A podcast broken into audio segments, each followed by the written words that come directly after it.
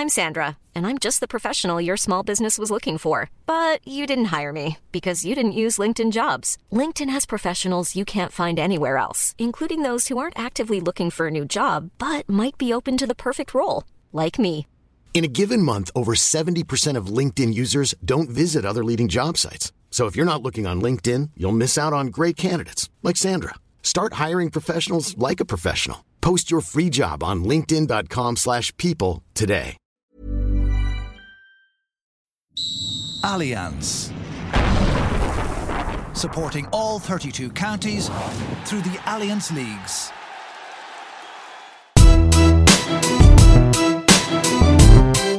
A grain of rice, a grain of rice is going to tip the scale. Just remember that, lad. There's a small bit of a needle there.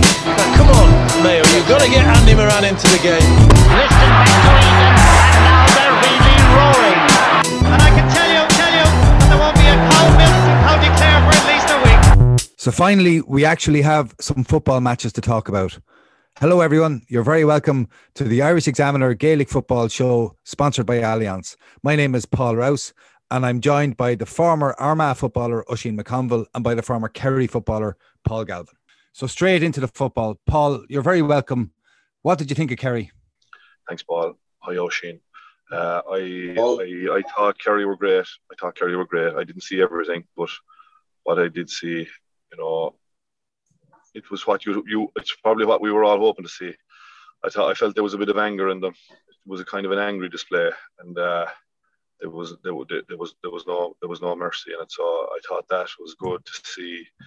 And um, you'd be hoping to see that every day now from here on in. But certainly there was loads of energy and loads of um, loads of energy and loads of, I suppose, that that kind of, kind of an anger in them. I thought that was um, that was good. And of course, look, the the, the the stuff up front, some of the stuff up front was brilliant. Last week when we were on, it was two weeks ago now, Oisín was saying that he thought Kerry were soft, that they did the soft centre the last couple of years. Do you do you see something different now? Would you would you agree with that analysis, first of all, and second of all, do you think it has changed? Nice, nice, easy introduction into the morning for me anyway on a Monday morning. Um, no, uh, look at I think I I don't think Kerry people. Adjectives are always tricky when you go describing a team and that, like, you know, I don't know. I just, I just, regardless of, I don't think you can argue too hard with that from the point of view that we've been falling short kind of consistently, really, like, and, uh, you know, you could make arguments about it and, you know, go and go batting against that kind of an opinion, but there's really not, there's really not a lot you can say, really, to fight back as such, like, uh, you know, I would, no one likes that, no one likes that type of description, no no, no team likes it, no individual likes it, no manager likes it, and, uh, but at the same time, Kerry have fallen short, I suppose, too, too, a few too many times, and, and you're, you're open to all sorts of questioning then, and doubts, and, and you're, you're what you're made of in terms of a desire for winning and your mentality and all that will come into question, like, and uh, so I'm afraid we kind of have to suck it up. Whatever's going on at the moment, we we have to take on the chin and Kerry. You know, that's that's the way I see it. Oisín, did you see something different about Kerry on, on Saturday? I never, I never said Kerry was off. I said that uh, Kerry were uh, didn't have enough bad eggs. At, at, in defence. Now, when Paul was playing, most of them were bad eggs. Um, and all I, all, I suppose the, the point that I wanted to make uh, was that if Kerry are going to win in All Ireland, are they going to win it with the defence they've had? Take Peter Crowley out of it. Um, so I watched Kerry at the weekend, and I the first thing I think of is, wow. You know, look at the, the attacking football that Kerry play. Now, the question that I would ask Paul would uh, Paul Galvin would be, um, what is Kerry's D N A? Is that important? Um, what like when I when I think of Kerry now, I think of the Monaghan game they played last year in the league when the league came back, and they played two guys who basically played as. Uh, auxiliary defenders, and there didn't seem to be any of that now. Kerry felt it back like like most teams do, but uh, Kerry are obviously very good on the front foot. Um, I think last year they thought a little bit too much about it. Um, they had Dublin in their sights and they're thinking, how do we go about beating Dublin? I think at this stage that, you know, if you want to um, think about Kerry uh, D N A, what uh, Kerry football is all about, then you think, I, and again, I don't know if this if this stuff is really important now, now but Um, I think if Kerry are going to win an All-Ireland, they're going to win it playing the way they played at the weekend rather than um, trying to overthink it and play the way they wanted to play last year and it didn't really work for them. So that's that's three attempts Kerry have had now. So um, when Peter Keane came in, fairly similar to, to what we watched at the weekend, fell short. Last year, obviously, fell dramatically short playing defensive football. And um, this year, uh, again, it's only the first game and it, it was Galway. And we have to put all these things into perspective. But I'm just wondering if Paul would tell us how uh, important D N A or how important, important the identity of this team is, uh, and what is the identity of this team? Yeah, um... I suppose you raised lots of very important points there, Oisín, and lots of very valid points and lots of points that I, I, I've no doubt Kerry are examining themselves, right? And, and, and are, and are, I would say, and I would hope probably trying to get, revisit or re, you know, regenerate or re, re, rediscover that D N A, um, because it is important. It's important in every county. What is it in Kerry to ask your question? To answer your question, I don't know. I don't know. I, I think, I think when a Kerry team are taking lots of solos and lots of hops around the middle third of the field and out of defence, I think it's not a great sign. I think no plays on the ball. If there is a D N A, Oisín, and, and at the minute, and and I get to and to the set, you raise a couple of valid points, and I think at the minute D N A is struggling and is lost. For the for the squeeze and the time pressure that's that are on managers and coaches and teams and, and operations. And I felt this for six months. And it was a big factor why I came out of Wexford in the end, because I felt trying to drive identity, trying to create spirit, trying to build a D N A over a couple of seasons. I didn't feel I was I felt that opportunity was gone with the time pressure and all the regulations and restrictions and et cetera, et cetera. So at the minute, and I would say Kerry last year, I think D N A might have went for everybody last year, and, and teams went, because probably I was in the position for six or seven months and I thought, what is going to get performances here? What is going to ensure you're competitive? Because you're going to get no time in the training ground. You're going to get no opportunity really to do the things. I felt I had no opportunity to do the things I wanted to do, and I gave it as long as I could to see what the outlook would look like in terms of sessions, in terms of when it would begin, when it would end, travel, time management, all that time pressure. So I think last year was an aberration from the point of view of D N A. I think D N A went out the window. I think what's D N A in general in Kerry, I think probably, for me anyway, little or no plays coming out of defence with the ball, getting it up the field, moving it on quickly. That leads to the second point, I think, is, is is how you're moving it on, Oisín. And people talk about the hand pass and there being too much hand passing. I just look at passing and the quality of passing and and and what the quality of passing is like. Uh, I think probably in general in the game, the standard of passing is not what it could be. I think Kerry possibly have fallen into a trap in recent years maybe of maybe... not taking care of the ball the way the way they should. Why? Because teams probably are sitting off now, and there's not a need in the game to take care of the take care of the ball as you would have maybe say ten years ago when we were playing, and there was a bit more man on man stuff. Your passing had to be better. Your passing had to be more accurate. It had to be fast. It had to be off the ground. Like there's an amount of ball on the ground. I think Kerry put too much ball along the ground, or certainly did last year, and that would be a D N A thing for me. But look. I think in general, Oisín, to give them their dues, I think you raise a very valid point. I think at the minute, the D N A and the identity stuff for this last twelve months, I think it has taken a back seat. I think it, I think it took a back seat last year with Kerry through, through necessity as much as anything else. And I'm hoping that, you know, Sunday last was was a re, you know, maybe a little bit of a, re, a rediscovery of the heads up, heads up, no plays, play forward, that kind of stuff that I, I would look for, and we, we all probably would look for. But um, the game also has, when teams set off nowadays, anyway, I think that, that old Kerry style of play that would have been probably heads up, play forward, backs not solo on or hopping the ball. I think with teams dropping off, that that kind of play isn't that possible as much anymore. Sorry, I know to make it that long-winded, but if you Kerry are playing Dublin next weekend, if you were playing for Kerry, how would you approach this game? If I was playing for Kerry against this Dublin side, I I suppose I don't know. I don't know. I mean, I look at. We'll say I was looking recently at a video of um of Brian Fenton, highlights of Brian Fenton. What a player, absolutely superb player. And I watched a, I watched a, what do you call it? A, um, a collage or a highlights reel, a highlights reel of, of, of eleven scores. Of eleven scores, I think there was, I think there was three goals and maybe eight points or something like that over various games. Outstanding player. Wasn't a single tackle. In the in the eleven clips, there wasn't a single tackle made on him. There wasn't even a single player near him, actually. And that's, listen, that's testament to his athleticism, his ability, his mindset, because I listen to the guy speak, and I love listening to the guy speak. I almost, when I listen to him speak, I say to myself, I wish he was from Kerry, because he speaks of the game with such enthusiasm and such love. He, he, he, he people compare him a bit to Jacko, and he is like Jacko from the point of view of how he talks about the game. Jacko talks about the game like a kid.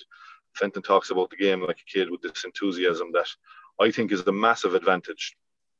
I said before, I've said in the past, like, enthusiasm is the best form of fitness that there is. Like, if you love what you're doing, he loves football, and I love listening to him talk about the game. I love watching him, and I love listening to him talk about the game. But I watched those clips, and I felt, my God, no, I'd be disappointed. And this was against every type of opposition. There was a bit of Meath, there was a bit of Kildare, there was a bit of Tyrone, there was a bit of Kerry, there was a bit of Mayo. If I was on the field, I was looking at that clip thinking, if I was on the field for those games and he went through the field, ran through us like that, and I didn't get near him, and I didn't make his life extremely difficult, extremely difficult, because that was my job with Kerry, like, a part of the time. Like, we played Oisín a couple of times, Geezer was middle of the field, Paul McGrane was middle of the field. Like, I think that's another factor with Brian as well, maybe, in the middle field, the middle, the middleman at the minute. I look back when, uh, it's right to be looking back to, but like, you could Paul McGrane and Geezer, Tony McEntee, John Toll, Kevin Walsh and Sean O'Donnell. You look at uh, uh, John Galvin, John Quan, Nicholas Murphy, Graham Canty, Kieran Whelan in Dublin. Uh, the Tyrone boys were serious units. Hughes around the middle of the field. Um, in the McGinley around the middle. Huge number of really big, prop, you know, midfielders. I probably think there probably isn't that number of them at the minute. I probably, but the other thing is then, look, I if I was on the field, certainly I'd be taking a role in terms of making it, as I normally did, make it extremely difficult for the opposition midfield, because that meant Dara get a, get a platform, get Dara playing, you have a huge chance of winning the game. So if I'm on this Kerry team, I'm saying, Jesus, give David Moran the best possible chance, give, give, give, give.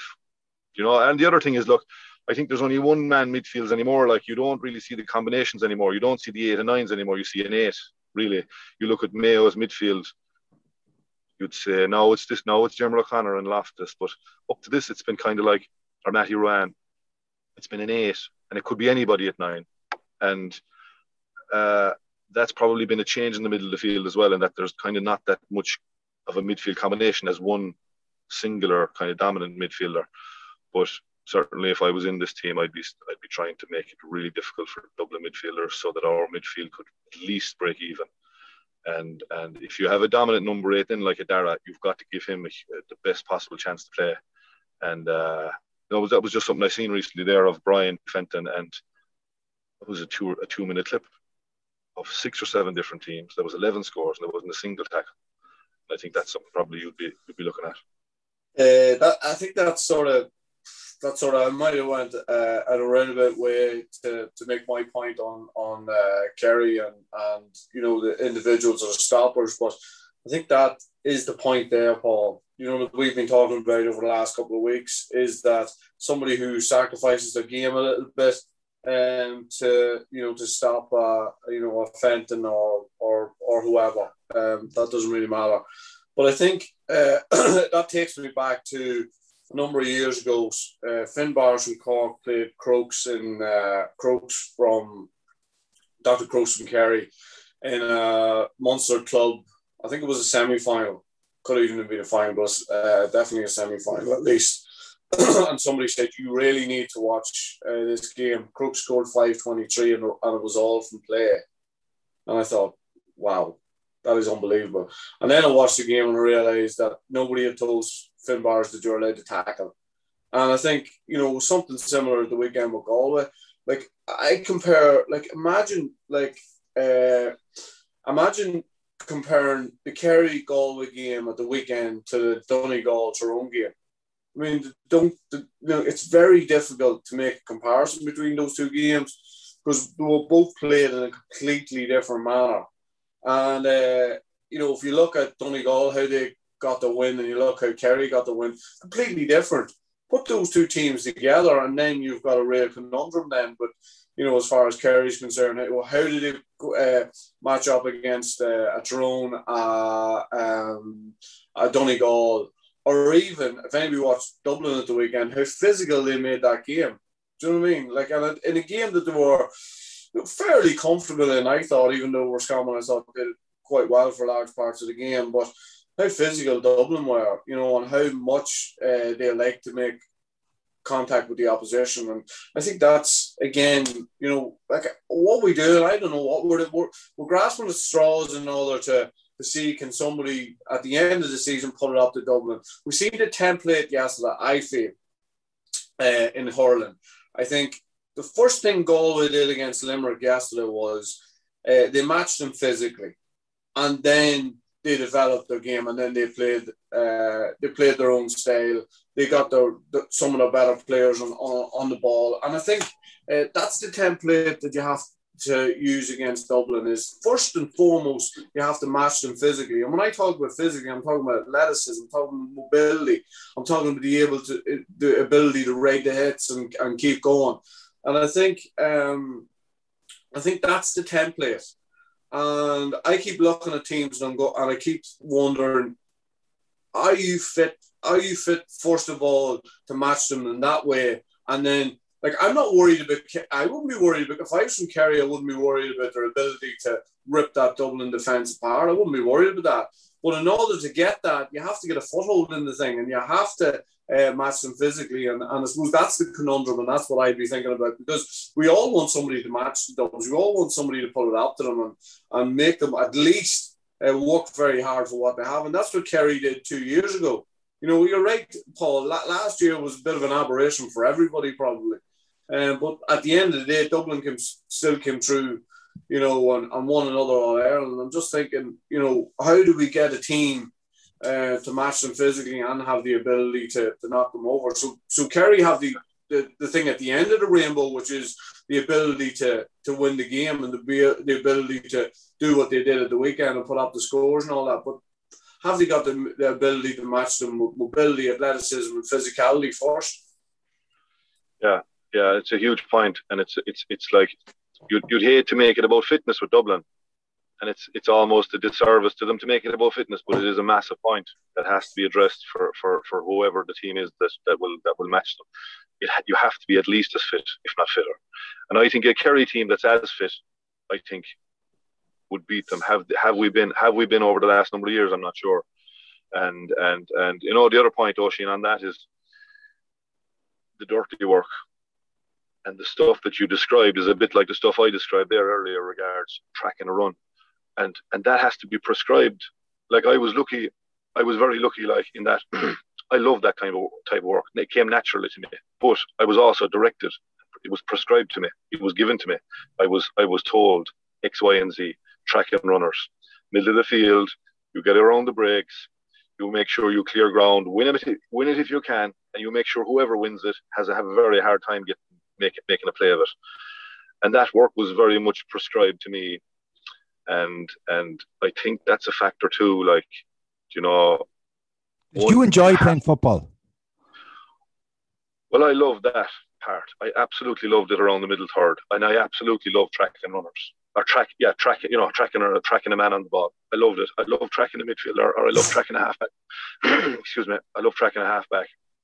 early on in my career, I was I was a bit annoyed by half-backs going up the field, and I probably would have done a bit of handling of them to try and prevent them from doing it. But but eventually, you know, that wasn't fair, or or, or I was I was almost ducking the challenge in a way. And eventually I said, this is great, because if he does go and I get him down at the other end and dispossess him, it'll be massive for the team. And the, the my favourite part, my most enjoyable part of the game was that that opportunity where a midfielder might break away from Dara, and you save the you you're not you know you save the day, but you, you you you see it. First of all, you see him go, then you get there and you stop him or you slow him. I love doing that, and I loved it. I loved the rough and tumble around the middle of what the field around breaks. So, so that's why when I saw that clip of Brian, I looked for the guy coming from behind to track him, trail him, tackle him, stop him, and I just didn't see it. And I'm wondering, is it, it's power and pace with Fenton for sure, but then I'm wondering where's the prescription of the guy on the opposition team to say, well, look, if he gets away from my say whoever the midfielder was, um, Dave Moore and Colm Kavanagh, uh, one of the Mayo lads, you got to be there ready to, to, to cover him, because. Uh, You get a two v one with a halfback or whatever, and it's it's score territory. So they were the they were the things I enjoyed most about the game. Did you enjoy football, Oisín? Yeah, I, I love football, and I suppose the, the big thing for me was that I played a lot of my football actually in the half forward line. But it's fair to say that I would be probably a different player than Paul was. Uh, when I seen the halfback go, I let him go and hope, so hope that uh, somebody else would uh, take would take care of him. Did a bit uh, of pointing. But, but I remember, I remember Paul Grimley. One of the first things Paul Grimley did in, in oh two. I remember the first league league game we played, and he said, "Listen, I don't question your ability in any way. I question uh, how how how much you're willing to work." And and I suppose. Uh, that was a kick up the hole for me to, to go and actually uh, improve that side of my game. I wouldn't say it was I was anywhere near what Paul was in regards to that, or as unselfish in the way I played the game, uh, you know. But I, I suppose we were both different types of players. I suppose I what I loved about um about football was uh, you weren't on it every day. Like I wasn't on it every day, but the days you were on it, I just want the ball, like, you know what I mean? Like, I would have loved to have a ball, a ball to myself, you know, whenever um, I was really on it. But I suppose I enjoyed it, and I think I played in an era where it was probably easy enough to enjoy it. And, and again, we didn't have unbelievable success uh, like Paul's team did, but uh, we had enough that it kept us interested all, all the way through. So, um, yeah, I, I love football, and, and I miss... The only aspect of of, of uh, football I miss now is it's just the games themselves, the big games. Probably not, to be honest, not even the league games. You know, going to a championship ground and, and realising that they're not involved and uh, haven't been involved for so long. I mean, that was the one thing that I missed. I definitely missed about it. I didn't miss any of the other stuff. I didn't miss the training or the slog or anything like that there. Some people loved that, but I, I didn't. Yeah. yeah. You know, you raised the uh, you raised the point there, Oisín, that I think decided... an All-Ireland final a couple of years ago, in that your role as a wing forward and your game, we were different players, but you were, you know what I mean? You you were also a fifteen, which I don't think probably, I never, I, I played there at minor and twenty-one level and at club level, and I was a scoring forward for a, for a good part of my career, but like at inter-county level at the top end, I would never have been a fifteen, where you, whereas you were, you were an inside fifteen, you know, and one of the top fifteens in the country. And the other interesting point about that, Oisín, is the free-taking.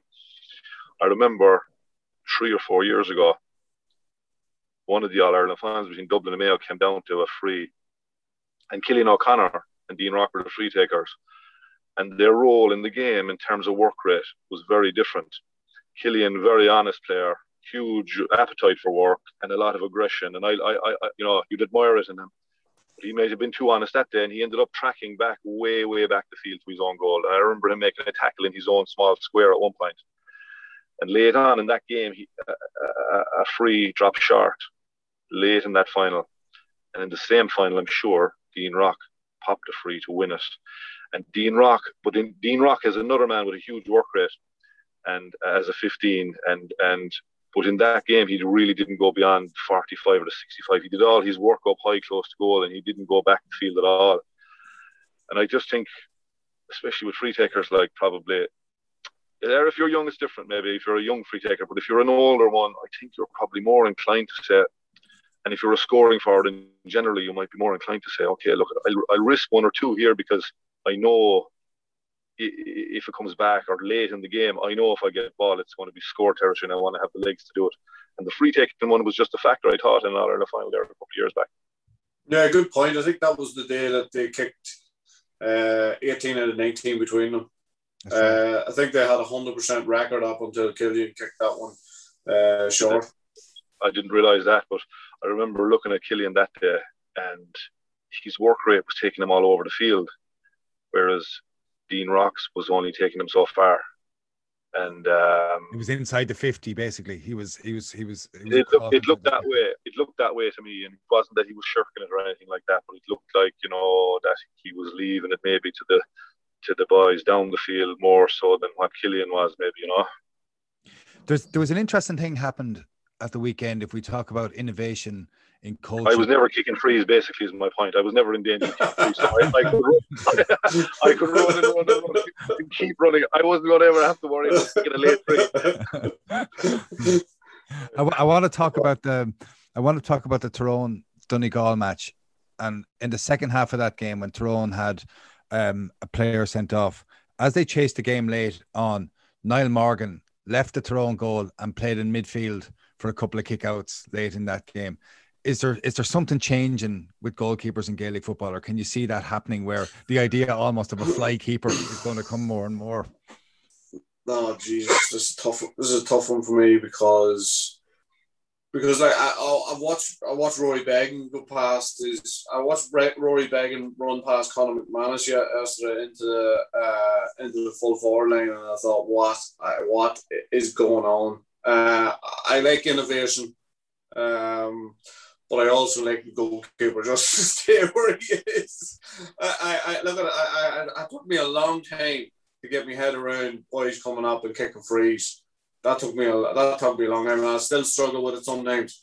Um, but I tend not to talk about it because if you talk about stuff like that, you, you're perceived as being a dinosaur. But if there's not a forward that can kick the ball over the bar from from a free inside fifty yards on the on the Tyrone team or the or the Monaghan team, then then I, I I don't know. There's something seriously wrong with the way we're coaching people. But uh, I understand, uh, like like I suppose the counter argument for that is you watch Allison coming up yesterday, heading the ball into the net, and you think, okay, that's going to happen someday in the G A A. But for all of that, all of those possibilities, uh, a keeper's a keeper.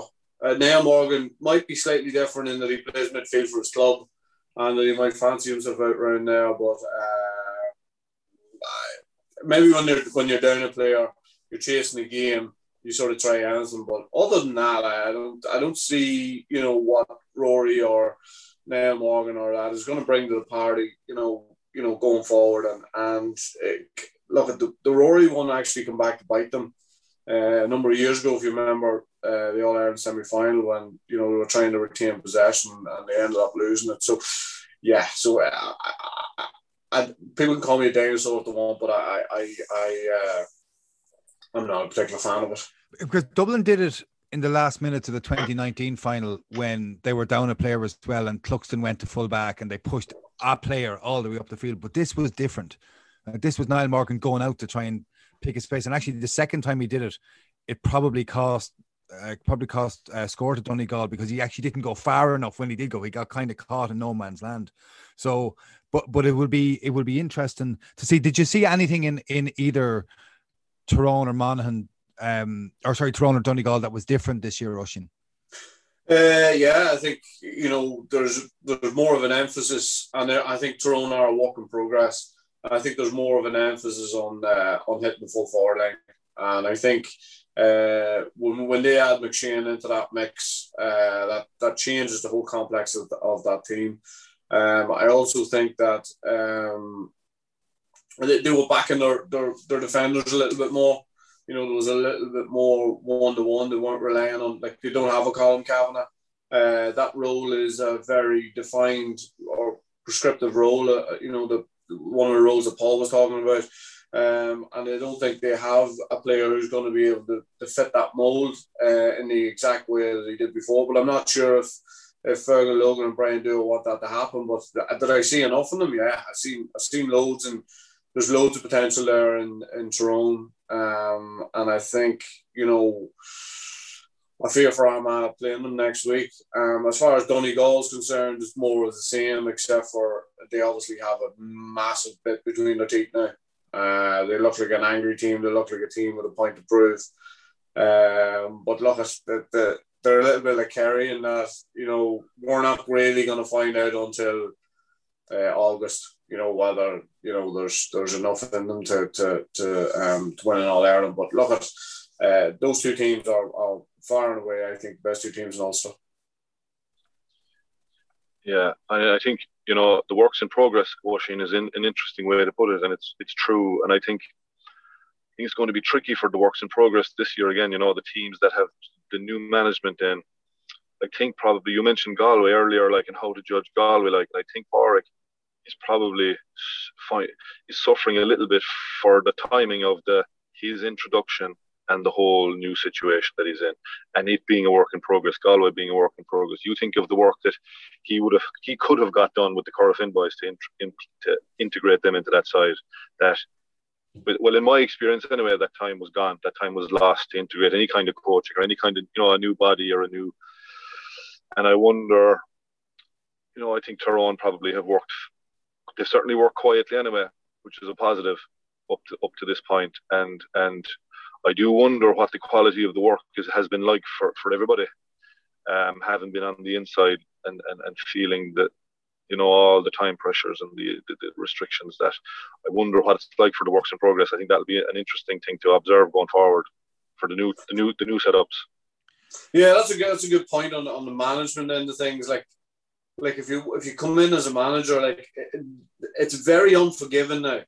You know, very like management is very, very unforgiving. And you think of the times we're in at the time restrictions, uh, the uh, the game restrictions. I mean, by this stage, most teams would have played uh, an auxiliary competition in their in their own province. They would be uh, through their league and they'd be going into the championship with a guaranteed back door. They don't have that. Um, so, like, we judge teams on, like, a lot of people will judge teams on the face of it yesterday. On, like, they'll judge Mickey Hard on the fact that, you know, he uh, got beaten by a point. They'll judge uh, Fergal Logan and Brian Dool because everybody expects a bounce when a new management management come in. Look, it's, it's it's simple. One day you're Pep Guardiola, the next day you're Sam Allardyce. That's just that's just the way it is. And I think that the, the thing about uh, inter-county management now is that uh, there was more of a turnover of managers this year than I actually thought there would be. And I think, you know, those guys who everybody is trying to hit the ground running, I think it's more difficult than it's ever been to do that. I mean, what do you know about your players? A lot of players, you know, you're just, you're taking a chance on them. You're walking, you're looking at what they're doing and trying, and you're thinking, yeah, he can definitely do a job for me. And, and whether they can or not, you know, is, uh, and I think if you look back on the weekend, and you look back at the amount of substitutions that were made in the first twenty-five minutes of the game, I think that, that statistic will be point. will be through the roof as regards where we have been before in the first league game. Paul, can we just talk about that that issue of management for a start? And I want to bring you back to, to going into the Wexford job. Will you talk us through the interview for that Wexford job? Um, yeah, it was the interview really. I was... I was keen on, I suppose. I, I, I had just been out of the game for four years. I'd been looking at the game hard and studying the game hard. And I just felt on a personal level, on a personal development point of view, just from a p- football point of view, certainly, and just on a personal point of view as well. I hadn't done an interview, and I couldn't remember my, my last interview. And I was just interested as to the process. And I was interested as to where I might, how I might get on with the interview. And And I had watched a lot of Wexford, um, and I had well, I had watched a lot of Division Four, and I had seen a good bit of Wexford, and uh, a good bit of the Wexford club scene. So I I loved it. I loved the interview process. I really enjoyed it, and I was really interested for feedback from the people involved in the on the committee, and that's really what I uh, what I was seeking was, you know. See, I, I said I'm going to present now X, Y, and Z, and I'll, I, I'm going to put it to these people, and I'll see, I'll see how it lands. And that's that was for my own development as a fella interested in football who wanted to get into coaching and who wanted to, who wanted to not get into it, but re get back into it, because I had done a number of years at schools level, and and um, so so I said, you know, that's that's that's the way to go. Now bring your bring your stuff to the table and see what kind of feedback you get, and um and and take it from there. And when you started, what were the ideas that you wished to introduce that you'd that had flown from those four years of study? Because, like, did life as a Kerry footballer prepare you for managing Wexford? Uh, I wouldn't have applied for it on the basis of being a former Kerry footballer, to be honest with you. And I wouldn't have ever accepted a position like, and I, and I had a number of conversations with people in the winter, and, you know, about various roles. And you want to know why they want to hire you, or why they want to bring you on board or hire you or work with you. And if I ever felt it was, and, I, and I've made this known, like, you know, it can't be upon judged upon a football career. You, you know, so what did it, what did it help me? I don't know. Did it, did it help me? It, it probably helped me from the point of view of uh, the committee recognised, you know, the team I played on, the, the, the look we had with success, and they said, well, you know, there's that, then there's that anyway. But you know, I don't know. Then beyond that, you can't be leaning on that, basically. You know, so you have to have a bit more, I think, about you uh, beyond that. Like, see the school stuff. Was that was that any preparation for intercounty? Was that did that give you any sort of?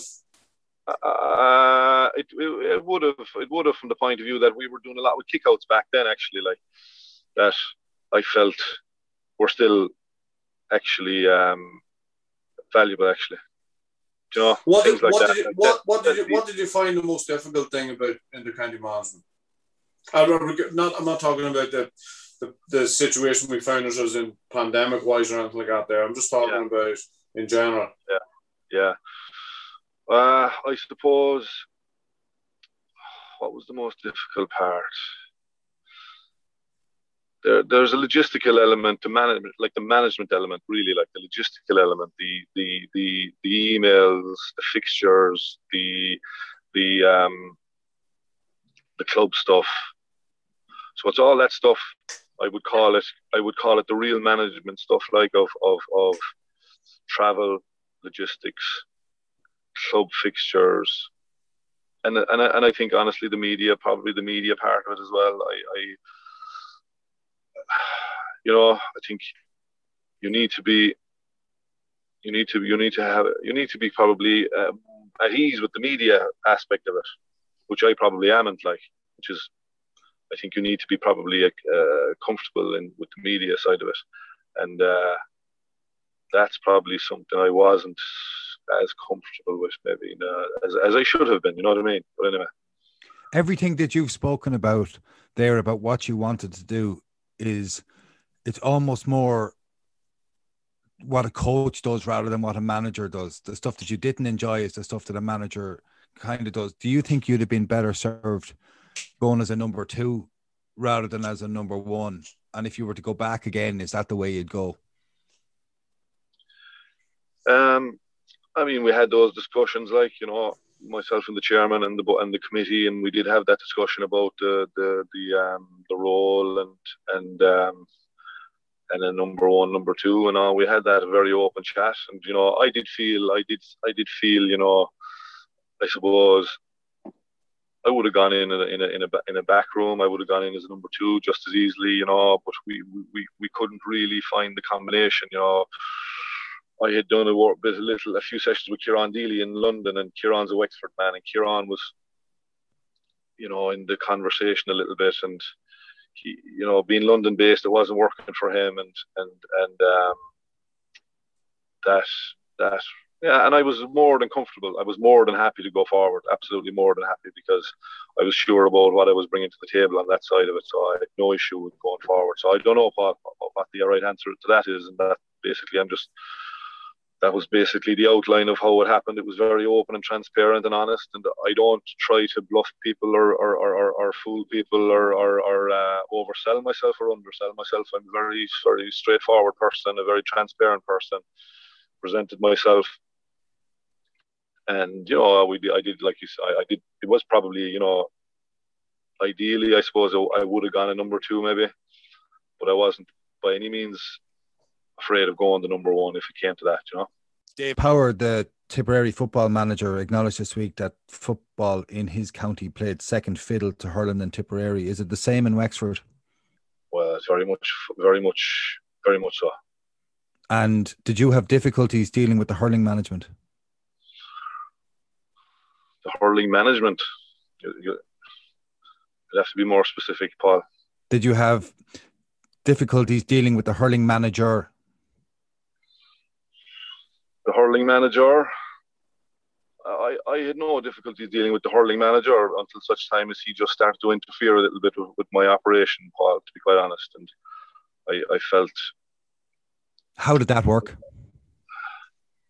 I didn't. It worked okay. Listen, we were in a. We were. I was building a new team down there. I made a couple of decisions down there to shake the thing up a little bit, and and um, you know, we were starting fresh, really, with a young group, and and I had to keep my mouth. I had to keep my head down, Paul, because there was a lot of stuff flying around, and we needed results, basically, and and and we started to get results, and that was enough.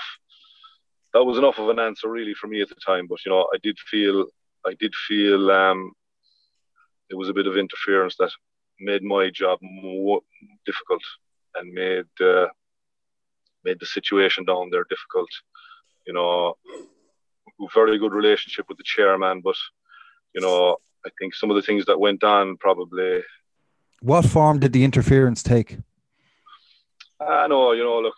I think Davy wanted the training ground to himself. You know, he wanted Ferns to himself down there. He he he, he certainly let it be known very pretty early that we weren't we weren't welcome. Would we, we, welcome in Ferns? You know, the football side of things, because of some of the things he did, made it clear to me that you know we, we weren't welcome in Ferns. Basically, that was my that was my take on the situation. Paul. Okay, okay. Division four though. Division four is fascinating. And I, I I heard you say before and read in your autobiography where you you you talk about life being a collection of experiences and how learning, well, you are the sum of your experiences. So that experience and what you take from it for your kind of personal your personal development and your development as a sports person, what what, what did it do for you?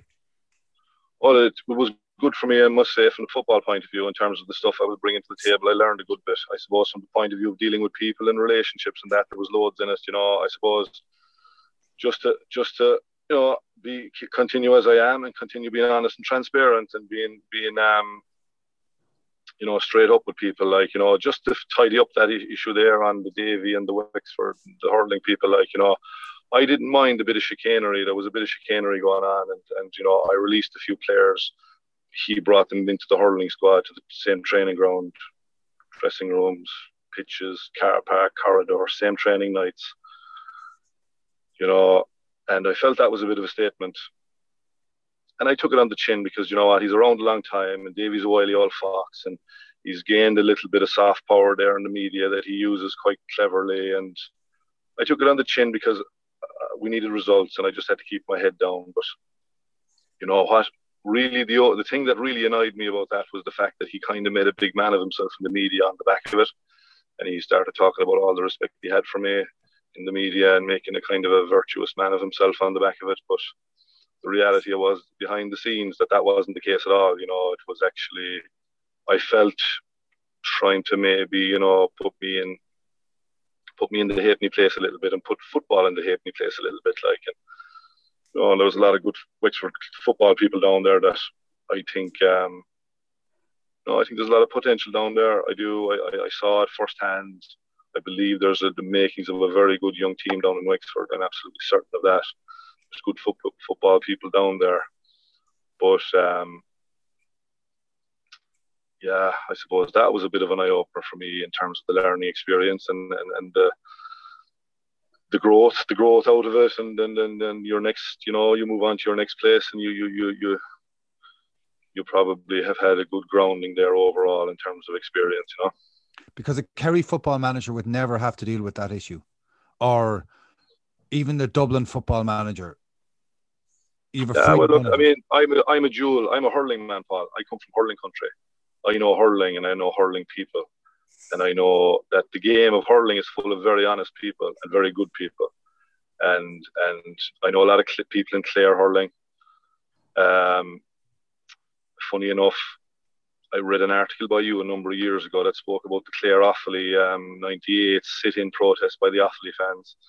You wrote an article on that. You're an Offaly man, of course. I read that article a while back. I was on the pitch for that, actually.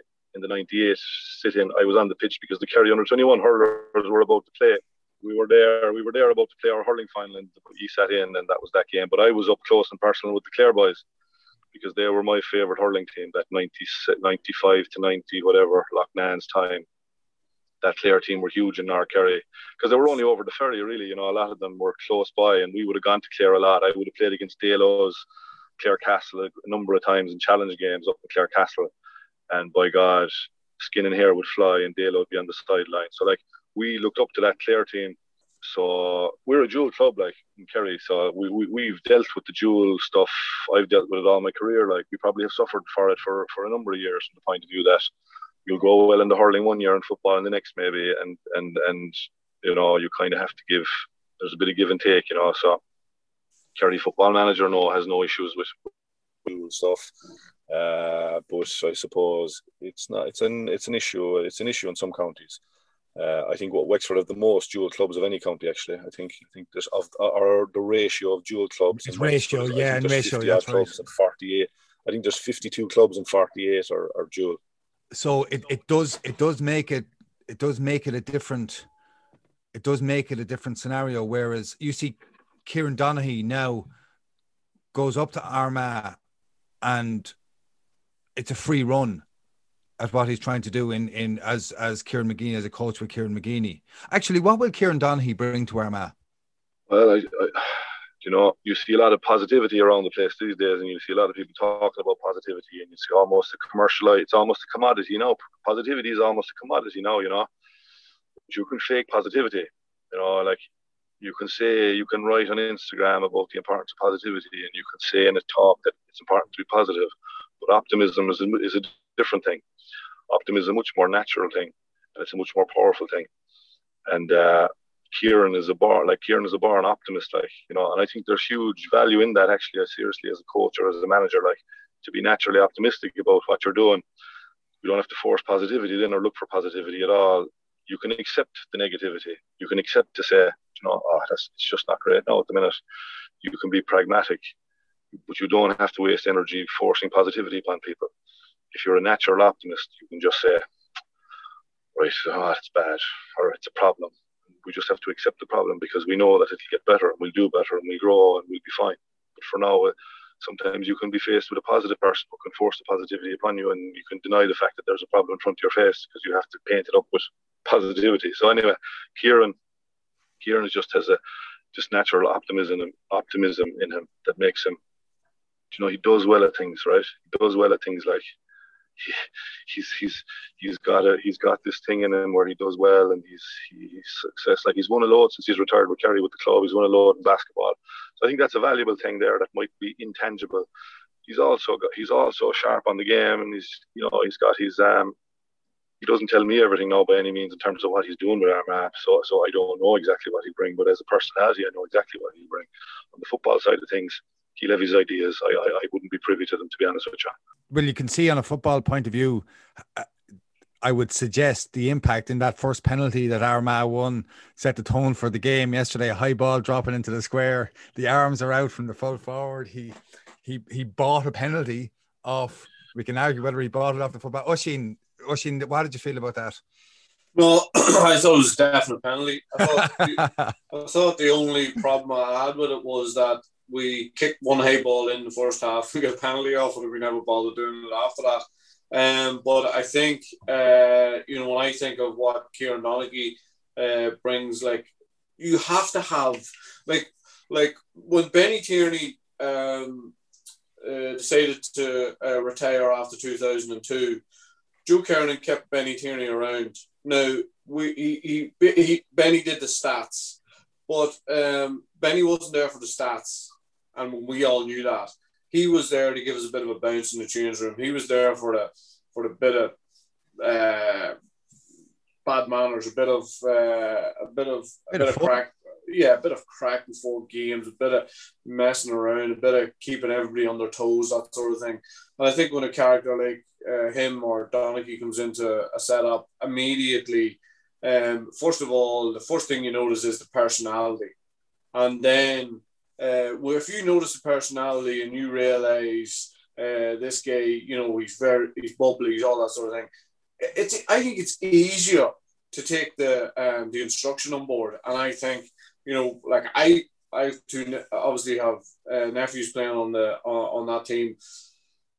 I don't ask them because I, I I hated being asked when I was in that in, in that setup. I, I don't I don't ask them what's going on, but I know uh, you know they are they they're they're very very um, they tell me he's very very adept at what he's doing.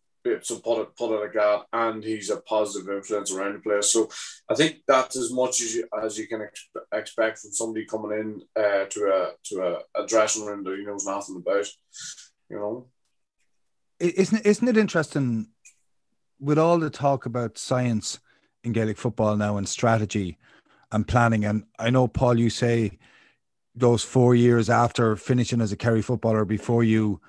And I know you were still playing a bit of club football but and, and a bit of hurling, but you studied the game and you went in there. But you, both of you, speak a lot about the emotion of in the dressing room, the emotion around the team. How important is emotion to football?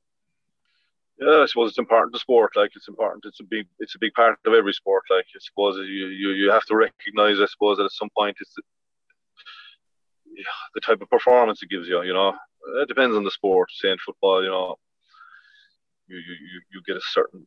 I found I found early in my career I was a certain type of player, and you, I was given a certain type of performance. And then when I stepped back, uh, and I looked at my overall approach and the emotional levels, and you know, you, you start to use your head a little bit more, and you can give us different type of performance. You know, so like you know, you what does that mean literally in the game? You you might be. In the middle third of the field as a wing forward, and you're stuck into breaks, and you're tackling, and you're chasing, and you're making, you're tracking runners, and you're trying to get the ball back. That's that's very emotional. You're in the middle of things. You're in the thick of things. You're in the you're in the thick of the action. You might, as you get older, you might fake going into the breakdown. And where say early on, I would have gone into every break the same way and done the same thing. And and then and then I realised that. It's pretty easy handle me here now. Actually, if he just grabs a hold of me here, he, we both know what's going to happen here. Basically, later on in my career, I start to fake one into the breakdown and stay out of it. And the next thing, he has to turn around and look for you, and then he can't go to the breakdown. And the next thing, when he's looking for you, you go to the breakdown. And that that that was a different state of being. It was less emotional, more thoughtful, and so it's about recognizing what emotion gives you as a player. And when it takes you too far, and what the brain gives you then as against that. And I think the brain is the real one, really. You know, the brain is the real one you want, because emotional, emotions will only take you so far, in my experience. You need the brain to switch on and take you to a new, a, a new level of play. And can you recognise that, both of you, from managing teams, on how to get different players to different a different emotional pitch, while at the same, because it's it's not a one size fits all, and some players need one thing and others need another. How do you how do you work that out? I think a lot of players a lot of players know, and if they don't know, then I think uh, what way to prepare themselves for games. And I think the players that don't know, uh, then you need to facilitate them and help them uh, as to where they need to be. Like I have worked with uh, a number of teams. One team I work with, my own club, very much relied on the emotional side of it, and and, and I know that um, a lot of that has gone out of the game, and I know a lot of times you, you know you're not allowed to talk about it because it it, it it has to be more clinical. But I definitely still think there's room for that for that emotional side. I think the team I'm working with now, to be honest, um, completely went in and completely misread them. Uh, worked on the emotional side of things and how absolute game we were going to be, and uh, realised at half time of the first championship match that I need to seriously bring this back down a peg or two. And when you do, then you can see, you know, clear clear instructions, two, three things before a game, and and, and these boys will prosper, you know. But uh, I think it's it's just a matter of weighing up the teams and the individuals that you're dealing with, and where teams are coming from, where um, teams are coming from as far as, you know, where they are success-wise, where they are in the in the ladder, you know, how many rungs they are from the top. And uh, I think once you once you try and once you get your head around that, then you're in a much better place at, at knowing to what needs to be delivered before a game. But I think I still think, and I'll always think this, that, that never discount the emotional side, because that is a very, very important part. Because if you take emotion out of sport and you make it as clinical as some people want to make it, then uh, I, I, I, I don't think that as a team you can develop in the same way as a team that is in tune with what's going on emotionally. Yeah, for sure. I'd agree with Oisín there. Like, it is fundamental. You'll never, yeah, you have to use it. You have to use it and accept it as part of your preparation, make the, make the best of it. And I think it's a huge part of the team psychology and team, you know, sports psychology as well, is that the, the management of the emotional athlete, like, and the emotions of the group. Do you think, though, for this to happen properly, you need a definite connection with the county or the team you're training to fully understand this, to fully develop this, to fully live in it? Or can you go, can you walk into a place and and and read it and develop it and be absolutely intimately involved in it? Oh, yeah, I think you can. It's up to your research and your interest levels in the job and the county and the club. Absolutely. I was I was consumed and consumed with Wexford teams over the years, all their club teams, all their club championship games. I completely exhausted myself with, with, with club action. When the club action resumed last year, I managed to spend so many hours watching intermediate club games and and junior club games and senior club games that I was, by the time it came to drive from Castlebar to uh, Ferns, I was completely exhausted. And uh, I had just the night before spent about three hours or four hours doing an analysis on three or four players that were playing in the intermediate quarterfinal, and um, discussing with them X, Y, and Z. And, you know, it's, it's, it's up to the individual and the interest you have in the job. If you love what you're doing, and you, you, you, you're there to you're, you're there to know as much as you can about the county and the clubs and the players. Did that would be my approach. Is it the difficulty for you that it consumed you too much? I think that is a challenge for me going forward, yeah. Oisín?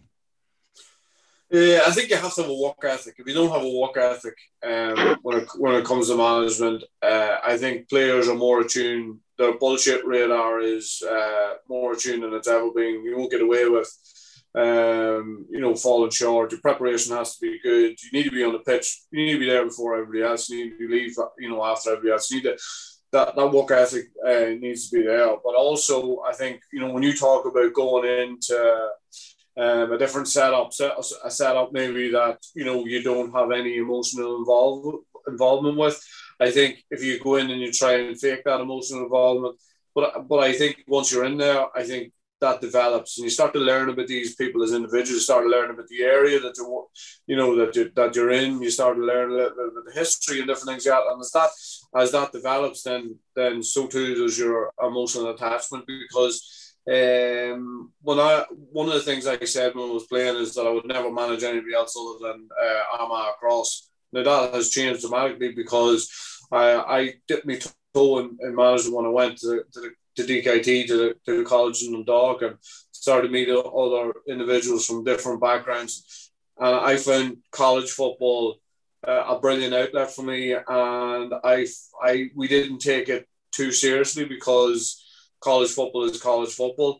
Um, guys are there to, to be educated, but they're also there to, to live out their life and have a good time and have a bit of fun. And uh, and, and, and I, th- I felt as if that, that that's where the college football was at. But when I first went in, when I first went in, Paul, I was in the training ground an hour waiting for boys to come out. Now, they come out in dribs and drabs. I think I had seven in the end. And and, and what do you do with seven people? And I, I had I had got the... I had weighed it up completely wrong. I had weighed up what the, what they needed. Uh, this was about... It was about me. When I went into that that and took that was taking that first training session, it was with me and how professional I was going to look and how I was going to take all all of the things I'd learned, and I was going to try and fit them into one training session. Do you know what I mean? To really impress these boys. But um, uh, but, but what what they needed was they needed to see somebody who, first of all, I didn't need to take them onto a training field. I needed to take them into a room and get to know them. I needed to, uh, and once I was able to do that, then we could think about walking on, on things. But, you know, to just walk out on the training field, go, yeah, listen, lads, I'm here, I'm, we're, we're ready to rock. Let's go with four laps and let's let's do a warm up and let's do. You need to get to know people when you go into when you go into a certain area, and as I say, you need to get a feel for that, and and you do, and, and you just need to be patient with that. First of all, when you first thing you do is when you go in there, you go, how am I ever going to remember these people's names? Two weeks later, you know everybody. You know, and you're starting to get to know them then as individuals and who the characters are and all that sort of thing. So, uh, it's definitely doable. We're, we're we're nearly done, but I want to ask both of you one last question. You both mentioned today, Oisín, you did it on several occasions, and Paul, you did it too, but you've also done it in the past. You've just talked about how how you were wrong and how you've made mistakes and how you've you know you've learned from something. It, it's it's not always that you hear that from some from people who are at a, a, an elite level of sport and have come through a sport. Do you think do you think that's an essential part of how you go about things, this idea of of acknowledging acknowledging failure or acknowledging acknowledging being wrong? Uh, I, I think you can't you can't be self-righteous as a manager, like you know, or as as, as a coach, even as a person. Like you, you you can't go in with all the answers and expecting that everything you say is right and that and that uh, everything you say will be will be the way. I think um, I think. You've got to be probably vulnerable at times. You've got to be, um, and I would, I would, I would, I would have no issue ever to say, you know, if a thing was was on me, I, I, I'd be the first to say it. And I think it's a strength actually to be able to do that. I think that that's something that that that's, that I try to apply in life first and foremost in life, and football is an extension of my life, and uh, so to try and bring. I try and bring that into into sport and into, and into football, and uh, I think uh, you know that word that Paul used, vulnerability. Like you know, what I mean, like players need to players need to see that you know that, that you're vulnerable, not that you're a wreck or anything, but but that you're that you're that you're vulnerable at, at times, same as everybody else. And uh, uh, yeah, that, that you're willing to take that you're willing to take. That you're willing to take the slack and take the take the heat or take responsibility, if you feel it has got if if you feel it's on you, that you're willing to say so. I think is that is that right, Oisín? That just about sums it up, yeah. Oisín, one last question. Actually, I, I, I do have one last question. Did you ever score three six in a match? I'm not first talking half, about Dara. F- first half of a match. Probably. And I was going three six of that quality. Can we leave? Can we leave it at that? Uh, he's not too bad, Clifford is, is he? He's not too bad.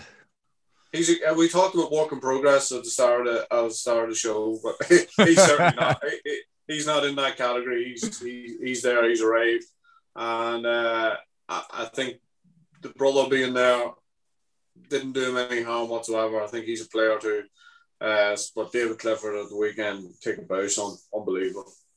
Yeah, so thank you to Allianz uh, for making the podcast happen. Thank you for Larry, to Larry Ryan for running it, to Tony Lean and everyone and everyone at Examiner Sport for making it happen as well.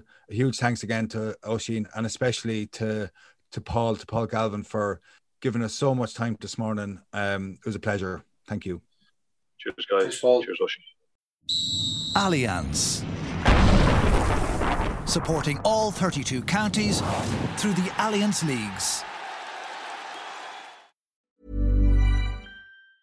Mom deserves the best, and there's no better place to shop for Mother's Day than Whole Foods Market. They're your destination for unbeatable savings, from premium gifts to show-stopping flowers and irresistible desserts. Start by saving thirty-three percent with Prime on all body care and candles. Then get a fifteen-stem bunch of tulips for just nine ninety-nine each with Prime. Round out Mom's menu with festive rosé, irresistible berry chantilly cake, and more special treats. Come celebrate Mother's Day at Whole Foods Market.